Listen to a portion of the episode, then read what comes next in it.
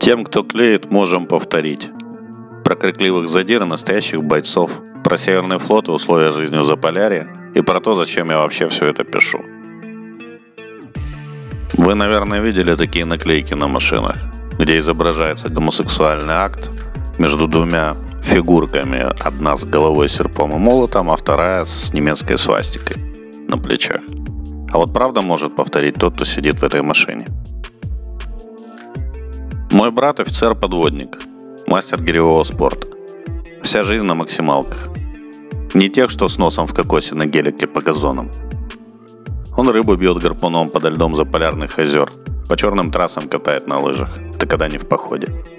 Как первую машину купил, на права как-то сдал, уже через месяц повез семью на своем старом Санта-Фе из Питера в Севас.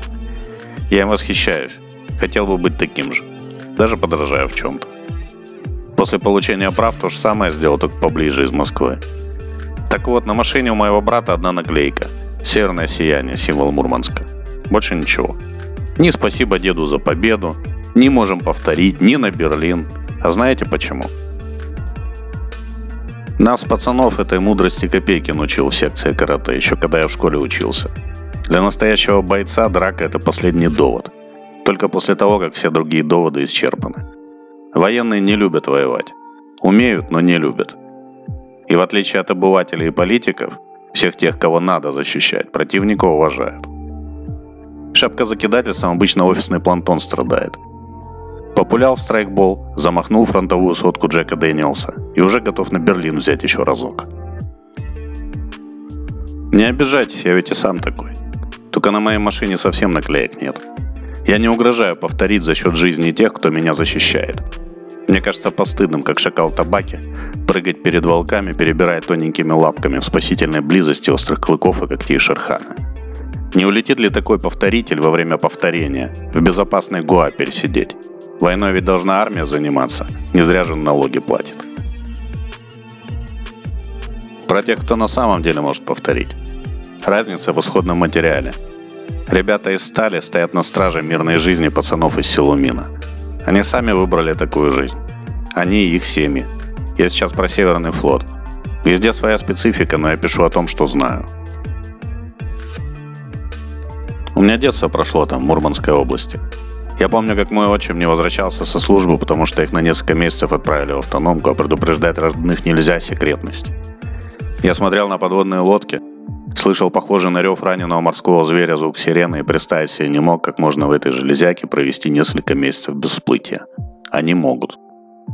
Пара слов о быте Заполярья в СССР. Мы, дети подводников, жили на крайнем севере в хрущевках, построенных страйбатовцами. Под кухонными окнами была сквозная круглая дыра, Природный холодильник за фанерными дверцами. На подоконнике всегда был слой льда. Топили не особо. Часто мы грели, зажигая все конфорки на газовой плите. Как-то раз, когда отчим был в автономке, нас переселили из подселенки в отдельную квартиру на вертолетке в Гаджиево.